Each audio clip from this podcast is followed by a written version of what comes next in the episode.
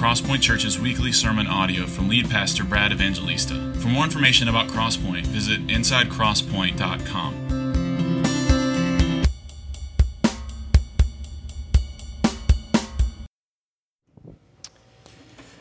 Amen. That was beautiful.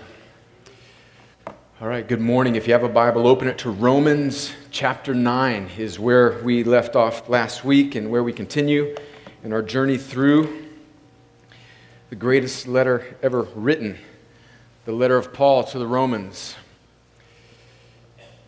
I have this burden. If you're, if you're here for the first time this morning, you're jumping in the middle of a train that is moving about 120 miles an hour down the track. So I hope you signed an insurance waiver before you entered the sanctuary.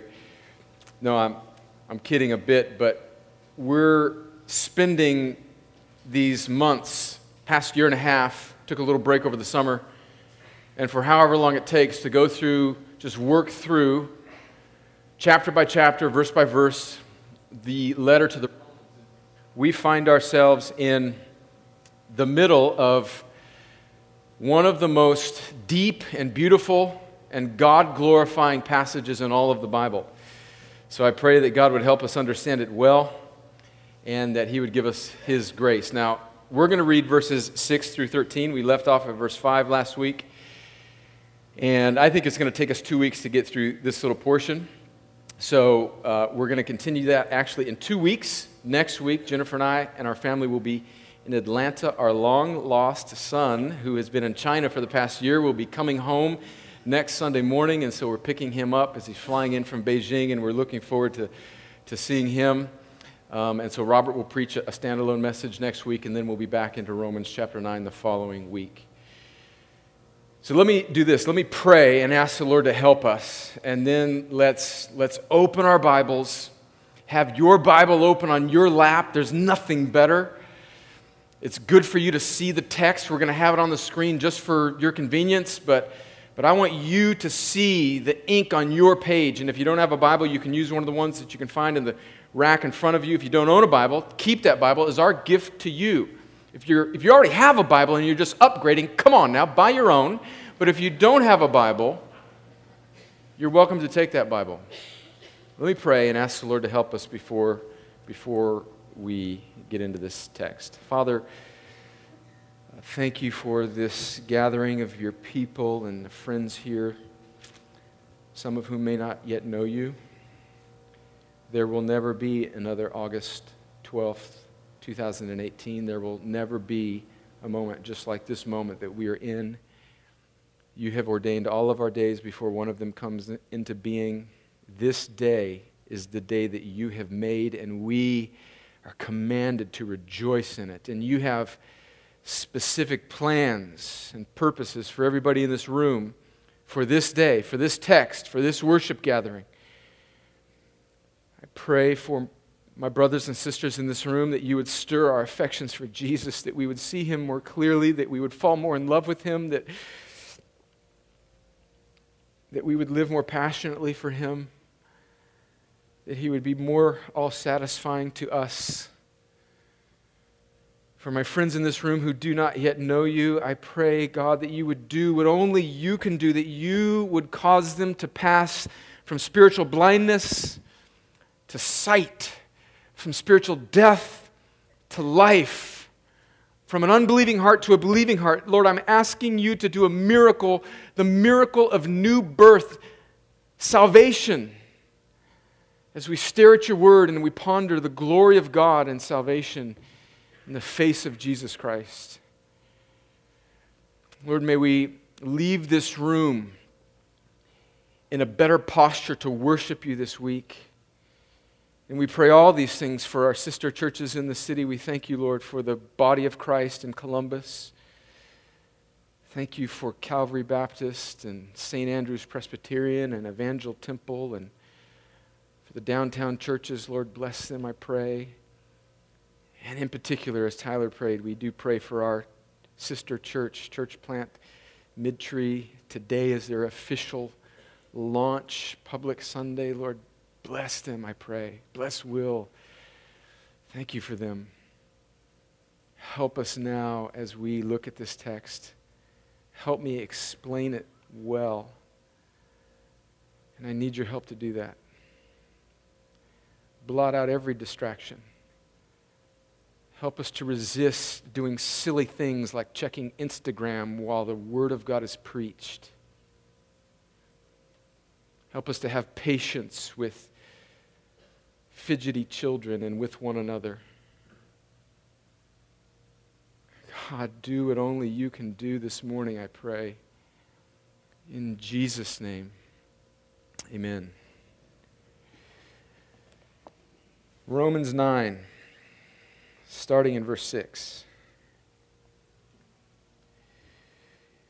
I will explain the context as we go. So if you are jumping in with us for the first time today, again, you're jumping into a train that's already moving, I think you'll be able to understand.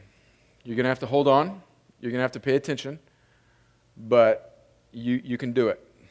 I don't know if I can do it. I don't know if I can explain it well. Fine. You, you be the judge of that here in about 45 minutes. But you can understand this text. So let me read it.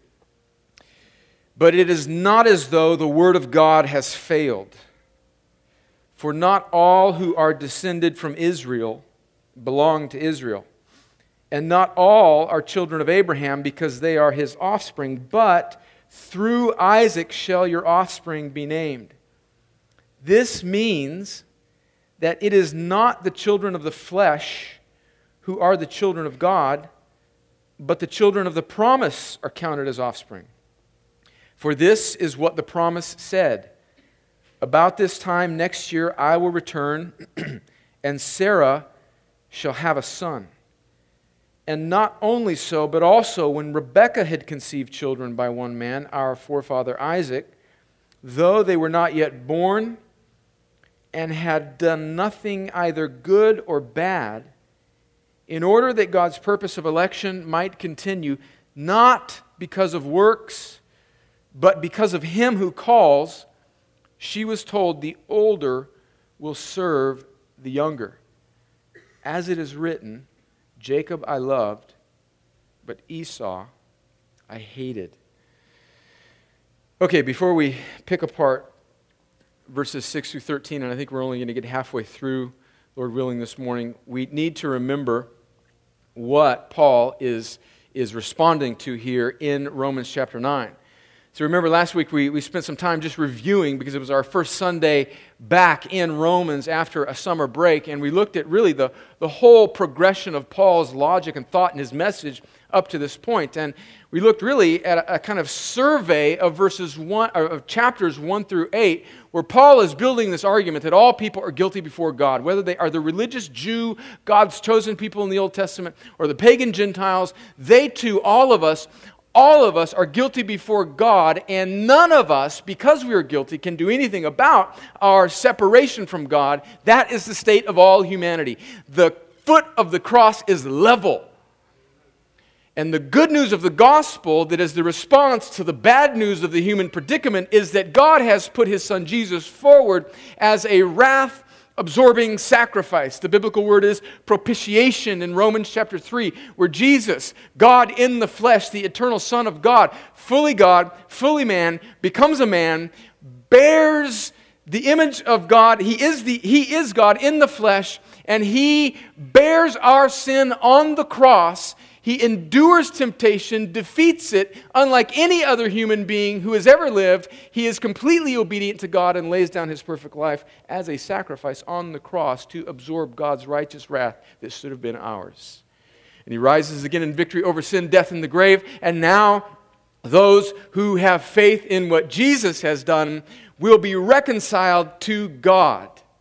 That's the message, really, of Romans up to this point. And Romans chapter 8 is this kind of high point. It's like the tip of Mount Everest in the highest mountain peak of Scripture, where Paul says that the Christian life, because of what Christ has done, because of the gift of faith that God has given to those whom he saves, there is now, therefore, no condemnation for those who are in Christ Jesus. And even though they will go through various trials, even those trials midway through Romans 8, verses 18 through 25, God says through Paul that they are not worth comparing to the glory that will be revealed in us. And oh, by the way, speaking of that glory, towards the end of Romans chapter 8, Paul says that that glory that awaits you is so certain that he can speak of it in the past tense. He says, You are not only justified, you are already glorified, even if you don't feel like it, Christian.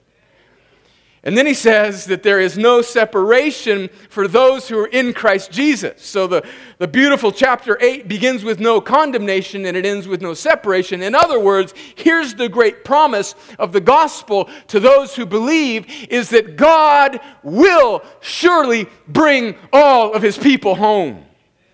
He won't lose one of them. And even though they may, buff, be, may be buffeted by trials in this life, he will bring us safely home. We are more than conquerors through him who loved us. And Paul says, I'm certain that neither death nor life shall separate us from the love of God in Christ Jesus.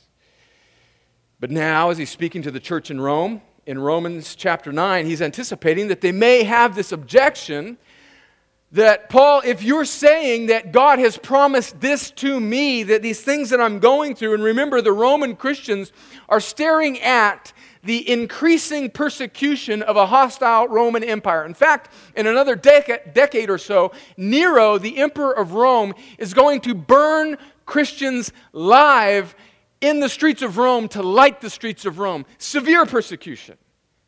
And so they're wondering is God faithful? And oh, by the way, as we read the Old Testament, we see how God had called to himself a people, Israel, and it seems like the vast majority of Israel has rejected Christ. In fact, that's the dilemma. I'm going to have it up on the screen. The dilemma that Paul is answering in Romans chapter 9 is the rejection of Christ by Israel. And the reason he is answering that objection is because our confidence the Roman Christians that he is writing this letter to, their confidence hangs in the balance as they stare at the history of redemption and they see that the vast majority of the people that God promised his salvation to in the Old Testament have rejected Christ, then has God's word failed? That's the issue. And that's the point that he takes up in verses 5 through 1 through 5 of Romans chapter 9. He, he's basically, and we won't read it, but I'm just summarizing, he's saying that God gave his privileges to these people and they have rejected it.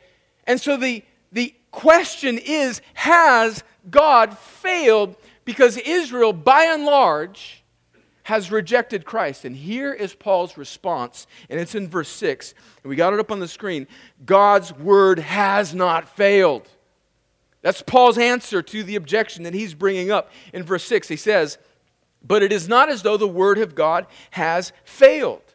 And now I want you to see the flow of thought of Romans chapter 9, 10, and 11. The rest of Romans chapter 9, 10, and 11 is essentially Paul showing us how God's word has not failed. That's the point of these three chapters that we're going to look at. So the dilemma is Israel's rejection of Christ. The response that Paul has here, and it's all important for us to see what's going on in Romans 9, is verse 6 God's word has not failed. You can put that next thing up there. That's it. God's word has not failed. But the question is, how has it not failed?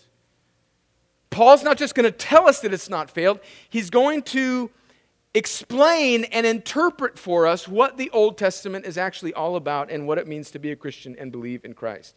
And so, how does Paul say that the Word of God has not failed? The first thing he says is that there is a physical Israel and a spiritual Israel. There's essentially two Israels, is what Paul is saying. So, so look again at Romans chapter 9. And he says it essentially three times in three verses there. So his contention, his response is that God's word has not failed. In other words, God's not been unfaithful. He's called a people and he will bring those people safely home. Because remember, that's essentially the message of Romans 8 will, is God able to keep you, Roman Christian? Is God able to keep you, struggling American Christian? And as you look back on the Old Testament, where it seems like maybe because most of Israel has rejected Christ, it, didn't seem to work out then, will it work out for me now? And Paul is eager to show us that no, God's word has not failed. And here's his first answer to that because Israel, there are two Israels. All of physical Israel is not necessarily true spiritual Israel. And that's what he says in the second part of, look at verse 6. He says, For not all, I need my glasses. For not all who are descended from Israel belong to Israel. So he's saying that physical descent from Israel to be ethnically Jewish doesn't necessarily mean that you are truly Jewish. That's what Paul is saying in the second half of verse 6. He says it again in the first part of verse 7. He says, Not all are children of Abraham because they are his offspring. So, do you see what Paul is doing? He's, he's introducing this truth that there is a physical Israel and there is a spiritual Israel. There's, a, there's a, an external sense in which somebody is physically born a Jew, but there's this spiritual sense in which somebody's actually truly a Jew. And look, he, he says it a third time in, in verse 8. He says, This means that it is not the children of the flesh who are the children of God, but the children of the promise are counted as offspring. Now, we're going to look here in just a second at that Old Testament text that he's quoting there. But again, he's essentially saying the same thing that just because you were born a Jew doesn't mean that you're actually truly a Jew. And so Paul is saying his first answer to the question, and he's setting us up for what he's going to get into in the second half of our paragraph that we're going to look at this week and next week, is that there have really always been two Israels. There's just been physical Israel that God created through Abraham, Isaac, and Jacob. But just being born a Jew doesn't guarantee your standing with God. And God has not failed because He has called, He's created a spiritual Jew from within ethnic Israel. And so, all of the promises that he's made to Israel in the Old Testament will be fulfilled in those people whom he calls in Christ through faith. Do you see the, the, the point? And I realize you, oh, Brad, just give me three points so I can get through Thursday and let them all start by the same letter. It'd be helpful. I'm, I'm, not, I'm not dogging that type of preaching, sort of, but, but not really. I'm, I want you to see you can't understand Romans 9 if you just want a little, a little chit chat. This is really important logic. So Paul is saying, no, God has not failed because ethnic Israel, physical Israel, seemingly has rejected Christ, but within ethnic Israel, there's this remnant whom God has not failed, and that's ultimately what the Old Testament was pointing to true Israel who believes in the one true Jew who is Jesus. We're getting ahead of ourselves, but I want you to see that. That's Paul's answer to the question at this point is there's a physical Israel and a spiritual Israel, and his, his point is going to be that he will save all of spiritual Israel. And who is spiritual Israel? It's those who have faith in Christ. Here's just one application, friends. Nobody's saved because they're ethnically Jew. That's Paul's big point here. And, and likewise, nobody's saved just because they're born into a Christian home. You see that God doesn't save anybody because of national or spiritual heritage. He may use those things in His sovereign grace, but every person must believe themselves. And as we're going to see here, the belief that God works in a person's heart is all of grace and not by works. Now, we're not going to get into this today. We will eventually, maybe as we summarize Romans chapter 9 in a few weeks. But this has massive, massive implications for how we understand just even Old Testament promises to Israel. Israel as a political entity that we know of now and how we understand who they are has massive implications for just how we understand how the Bible fits together. And when the Bible in the New Testament speaks about Israel, most of the time, it's speaking about believing Israel, those who are in Christ. Israel as a nation, as a geopolitical nation, is not going to be saved by God merely because they are ethnically Jewish. They will only be saved because they, if they will believe in Jesus. And when we get to the end of Romans chapter 11, I think we're going to see that God has a plan still for ethnic Israel and that he is able to regraft in the branch that he has cut off. And so we're going to get to that. But for now, I want you to see that the inheritor of the Old Testament promises is those who believe by faith in the promise to Abraham, which we know ultimately is Christ. In other words, true Israel, those who are in Christ. Which then brings us to Paul's second response is that how does he bring, how does he make this spiritual Israel, how does he bring them into existence? And that's, that's the second answer to his, his question of how he, he has not failed. And it's this that God brings spiritual Israel into existence by his sovereign choice. God brings about spiritual Israel by his sovereign choice. And look at what he says there. He's now going to talk to us. He's going to take us back to the Old Testament, and he's going to show this to us. He says in verse 7 Not all are the children of Abraham because they are his offspring, but through Isaac shall your offspring be named. This means that it is not the children of the flesh who are the children of God, but the children of the promise are counted as offspring. Verse 9 For this is what the promise said About this time next year, I will return, and Sarah will have a son. Okay, so to understand what's going there on there in that text, and to understand what Paul, the point that he's trying to make, let's go all the way back to the beginning of our Bibles, Genesis chapter 12. Let me walk you through the promises that God made to Abraham. Genesis chapter 12. So, Abraham, before his, he's called Abraham in the scriptures, is this man named Abram, and he's wandering around in the desert. He is an unbeliever. We read later in Joshua that he's just a pagan, worshiping false gods and God comes to Abraham, he initiates his relationship with Abraham. He chooses Abraham to be his man, not because of anything good in Abraham, but simply because of his grace. And he calls Abraham and he gives him this great promise, that promise that we just read about in Romans chapter 9. And this is what he says in Genesis chapter 12, starting in verse 1. He says, Now the Lord said to Abram, Go from your country and your kindred and your father's house to the land that I will show you, and I will make of you a great nation, and I will bless you and make your name great, so that you will be a blessing.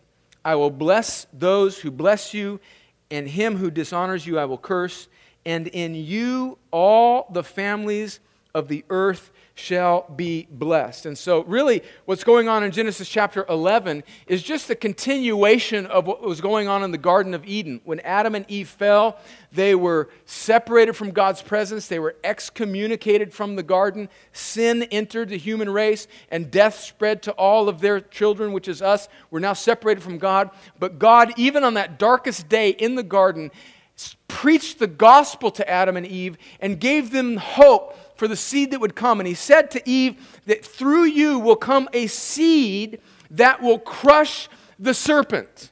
And so we see in the early chapters of Genesis this promise of this seed, this offspring that will come through the woman who will finally defeat evil and the serpent. And here it's picked up. It's, it's again, it's in shadow form.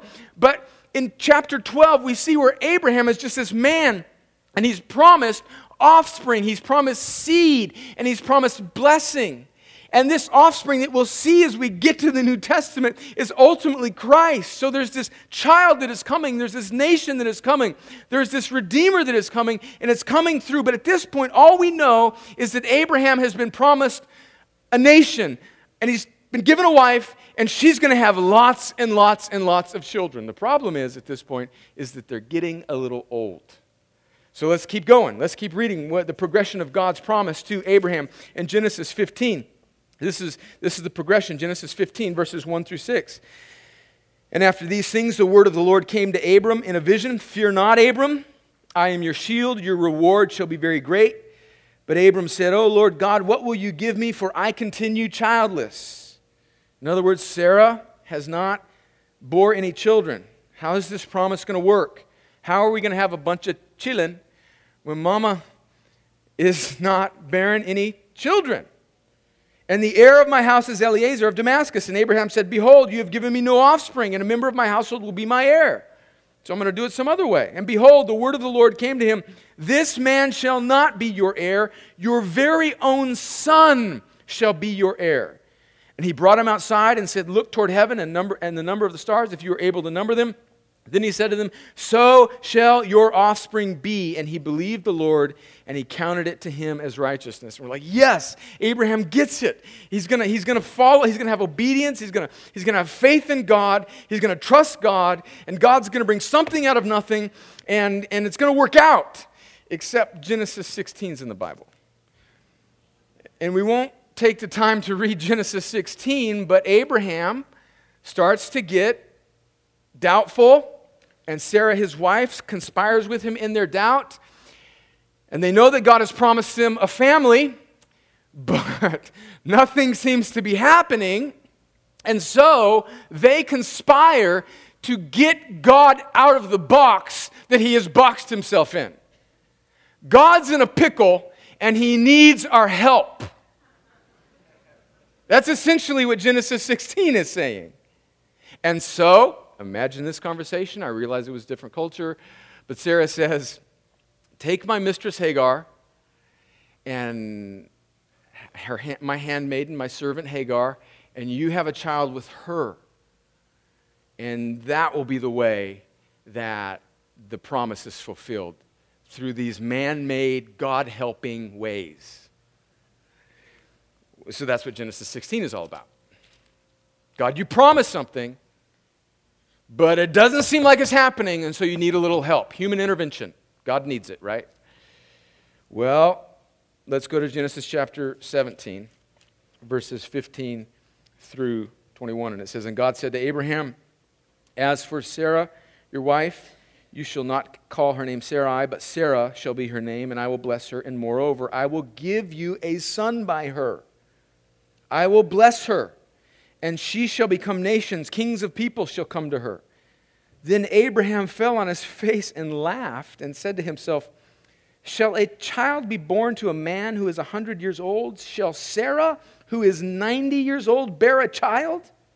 And Abraham said to God, Oh, that Ishmael. Now, Ishmael's the, the son that was born from this, you know, getting God out of the pickle that he put himself in, chapter 16, right? Ishmael is the son of Sarah's mistress, her handmaiden, Hagar. So this is, you know, Abraham and Sarah's human intervention to help God out. That's the fruit. Ishmael is the son that came from that man made plan. And Abraham said to God, Oh, that Ishmael might live before you. In other words, God, I know that you're promising me again that Sarah will have, but, but come on, can't it just be Ishmael? Can't, can't, can't the way that Sarah and I have thought that this thing should work out, can't we just go with plan B because it seems to be working out? God said, No. But Sarah, your wife, shall bear you a son, and you shall call his name Isaac.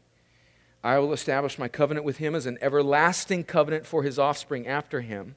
As for Ishmael, I have heard you. Behold, I have blessed him, and will make him fruitful and multiply him greatly. He shall father twelve princes, and I will make him into a great nation. But, verse 21, I will establish my covenant with Isaac, whom Sarah shall bear to you at this time next year.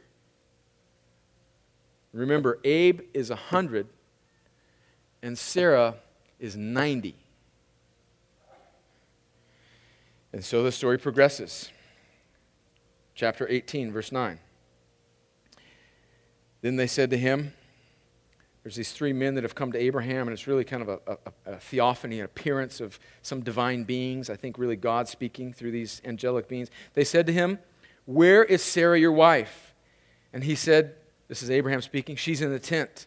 The Lord said, I will surely return to you this time next year, and Sarah, your wife, shall have a son. So he's promising him again. He's reminding him. And listen to this. And Sarah was listening at the tent door behind him.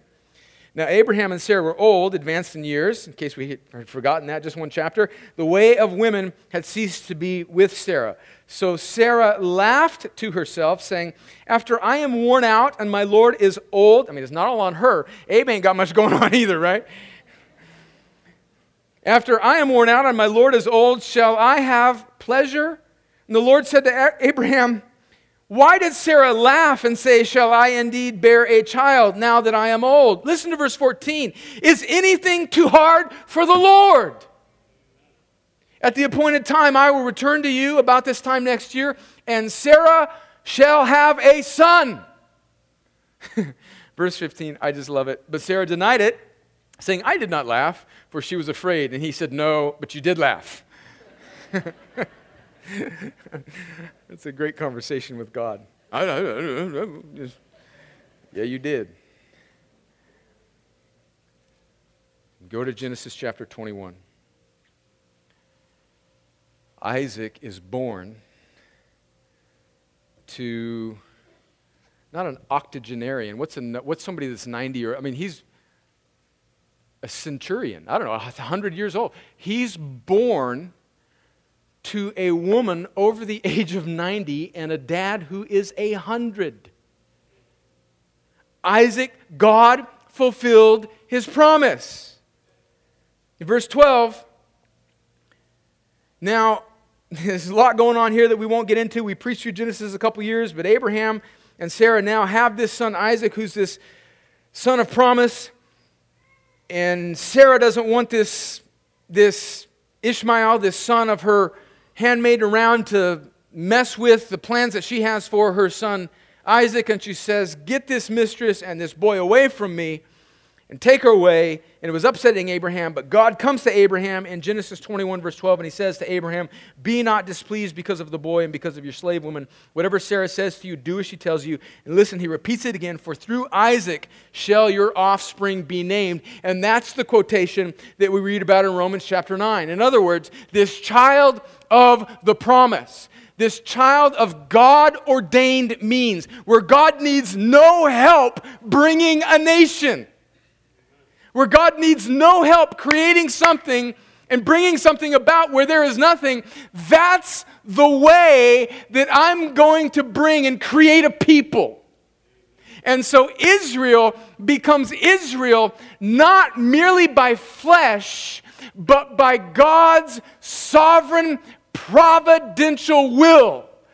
God takes a woman who is barren and a man who is dried up and he brings life. Friends, that's the point that Paul is making. Back to Romans 9 now. That's the point. And what's in view here is Paul is saying, remember, let's remember the greater argument. The issue is, is God able to save a people and bring them safely home? Many of the people that God seemingly promised these things to in the Old Testament have not trusted in Christ. And so they will perish. And Paul is saying, wait a minute. All of those people, just because they were in the flesh, weren't truly the people of God. But the true, the true Israel is those who have faith in God. And the only way that they can have faith in God is for God to give them something where nothing exists. And friends, if you're a Christian, that's how you became a Christian. Not because you helped God out but because God created something where there was nothing. you, you got to see this. This is what's in view in Romans chapter 9 is, is responding to the objection that somebody may have after reading the glorious truth of Romans chapter 8. What's in view here is salvation. And Paul is saying that God is able to create something out of nothing. That's the point. And all of this comes through Christ. Let me just do this. Go to, go to Galatians chapter 3 real quick, and let me just show you how all of this comes about. Galatians chapter 3, and how God creates all of this, but He creates it ultimately through Christ. Galatians 3, starting in verse 7, speaking again about who, who, who, is, who are children of the promise. And I think that's just a, a, a biblical Pauline way of saying who, who, who, who ultimately is reconciled to God and inherits salvation. Galatians chapter 3, verse 7 says, Know then that it is those of faith who are the sons of Abraham. Nobody's saved because they're ethnically Jew. Nobody's saved because they grew up in Crosspoint. Nobody's saved because their daddy's a preacher. Nobody's saved because their mama plays a piano. Nobody's saved because your daddy's a deacon or an elder. You are only saved by faith through the sovereign gift of God. Know then that it is not those that know then that it is those of faith who are the sons of Abraham. And the scripture, foreseeing, listen to this logic, verse 8, Galatians 3, and the scripture, foreseeing that God would justify the Gentiles by faith, preached the gospel beforehand to Abraham, saying, In you shall all the nations be blessed. So then, those who are of faith are blessed along with Abraham, the man of faith. So, in other words, true Jews are those who have faith in what Abraham was longing for, which we ultimately see is Christ. Skip down to verse 16 of, of Galatians chapter 3. This ties it all together. Now, the promises were made to Abraham and to his offspring. It does not say, and to offsprings, referring to many, but referring to one and to your offspring, who is Christ. So do you, I know this is a lot going on here. The train's moving fast, but come on, come on, come on. This really this is this is integral for you to understand the message of Romans. Do you see this? So God promises to redeem a people. In the garden, he says, I'm going to bring a seed through you, Eve, and that seed is going to crush the serpent's head. What does that mean at that time? We don't know. And then we see the flood, all bunch of crazy stuff happens. The world is wicked. God chooses one man, Abraham, and he says, I'm going to give you a seed. I'm going to give you a people. And through this people, I'm going to bless all the nations of the earth and you must be obedient. And really, the rest of the Old Testament is God forming this people through Abraham. We just saw how he did it through Isaac, through miraculous means, and commanding these people that if you will obey me, this is important, if you will obey me, then you will dwell in my land. But the problem is, None of God's people could really obey him. So no true Jew can really obey God. And ultimately, we see as we read in Galatians that the only true, obedient, righteous Jew is Jesus. And so Jesus is the one true fulfillment of all of these promises. He's the only one who is worthy to receive all of those things because he's the only one who has fully obeyed God. And so all of these huge promises that the Old Testament are pointing to are ultimately pointing to and only fulfilled in Christ. And so Jesus becomes the inheritor of all of the blessings of God to his people because he's the truly only one obedient person. Do you see that? Jesus lived the life that you and I could never live. Who will stand before a holy God for us? Who can enter into his tabernacle? Who can go to the Holy of Holies? None of us. None of us can. And God has, has orchestrated temporary measures of sacrifice in the Old Testament whereby we can see a picture of His holiness, but those things are insufficient. Who can obey God perfectly? None of us. But Christ has come and He was the seed that was promised long ago, and He truly, finally, fully obeys God and then lays down His perfect obedience on the cross to absorb the wrath of God against our rebellion. And he extinguishes it, he satisfies it, he removes it, he propitiates it, he takes God's wrath and removes it as far as the east is from the west, rises again in victory, and now commands all those who by faith will believe in him to come to him. And God now gives all of the blessings of his promises of the obedience of Jesus to Christ. And now, do you see who Israel is? There was physical Israel, and now true Israel is Christ, and all those who have faith in Christ are grafted in and are part of Christ, who is the one true Jew. Do you see that? So now, God has not failed because He's created a people and the shadow of the Old Testament of Israel ethnically was pointing to the spiritual reality of Christ, who alone inherits through his obedience all that God promised. And all those by faith, Jew and Gentile, whoever calls upon the name of the Lord who's in Christ, gets all that God has and is reconciled to God forever. So, do you see that? God is able to make a people out of nothing by his sovereign choice. And it's going to get even more more specific when we talk about Jacob and Esau next 2 weeks from now and God's purpose in his sovereign election. But we'll get to that. That's too much. If I tried to do that now, this train, which is teetering, would go off the rails. So let's conclude with this. What's the conclusion? The conclusion is is that God has not failed and he can be trusted. God has not failed and he can be trusted. God has always had a plan, and it was to save Israel. But here in the New Testament, we find out who Israel truly is, Israel is not merely fleshly. That's just physical Israel. Nobody will be saved for that. Israel is ultimately Christ, and all those who are in Christ are true Israel. Now, again, for those of you that are very passionate about Israel, this is rocking your world a little bit right now. I understand that. We're going to get to the end of Romans chapter 11, and we're going to see that I think God is not done with ethnic Israel, and He's going to regraft in the branch that He cut off, ethnic Israel, by their unbelief, just because of His sovereign grace. But they're going to be saved not because they're Jews, because they're in Christ, who is the true Jew. You see that? And so the conclusion is that all of us must make now is that God has not failed and he can be trusted.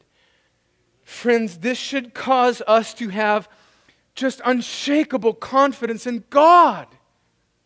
Do you see how much glo- more glorious this is? Friends, I'm not speaking about a mere temporal confidence in God to make our temporary lives better or more comfortable. That is a cheap grace, name it and claim it, temporary gospel, and it's false.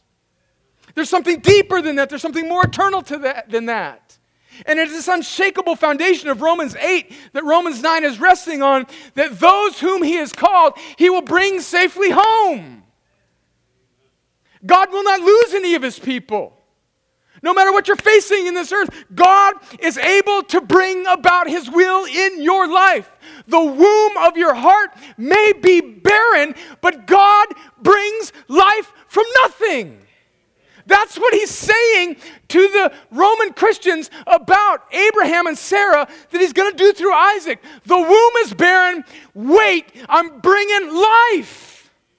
And if you're in Christ, know that God will fulfill all of his promises to you, not because there's anything good in you, but because you are in Christ and there's everything good in him. And friends, that goes way beyond a better job or, or, or your kid being the best reader in the class, or getting a scholarship, or all these other little things we idolize. It goes so far into eternity that it never ends. So, whether a cancer cell is right now wreaking havoc on your body undetected and will take your life in a year from now, nothing can separate you from the love of God because you are in Christ. And there is something better than another 40 years. It's to be with Him forever who promised to his people to bring them safely home. And he will. That's what Romans 9 is about. And it gets better when we look at Jacob and Esau. But that's enough for now. I have to work on my conclusions. All I, all I know to say is I'm done. Help me. Let's pray. God, help us. We're fragile, we're weak, we doubt. So many of us are living in Genesis 16. We're trying to get you out of the box. We don't really trust you. We think you need our help. God, lift us out of Genesis 16 where we're coming up with our little mistresses and our little handmaidens and we're trying to have our little Ishmaels. And transport us into Genesis 21 where the Son is promised, where we are in Christ, where what you said you would do, you would do. Because Corinthians says that all your promises in Christ are yes and amen. God, bring us into that. Bring us into that, I pray. Lord, make Christ more satisfying. This is the way, Lord, that, that not only doubt is broken, but sin, the chains are broken. Lord, make Jesus and life with Him and rightness with you be the all surpassing joy of our hearts, and let it do a thousand things that we don't even need, we need done in our lives. As we behold the glory of God, may we become more like you. And this may have, Lord, may it have so many fruitful effects in our lives. But right now, the thing we need to do is we need to see our unshakable confidence in your promise to your people. And Lord, for my friends in this room who do not, do not know you, God, Nobody will be saved because of their morality or their good intentions. Nobody will be. Who will stand before God and say, I was a pretty good guy? Lord, I pray that even as we've been looking at this text this morning, that you could help them see that their only hope is the perfect obedience and sacrificial death of the one true and only true Jew, Jesus, who died, who satisfied, who is your chosen one, and who died for all those that will trust in him. Lord, would they turn from trusting in themselves and would they put their hope in Christ now? Lord, friend, if that is you, do it now. I pray, do it now. And then, Lord, may we spend the rest of our lives making much of this glorious gospel and enjoying you forever. In Jesus' name, amen.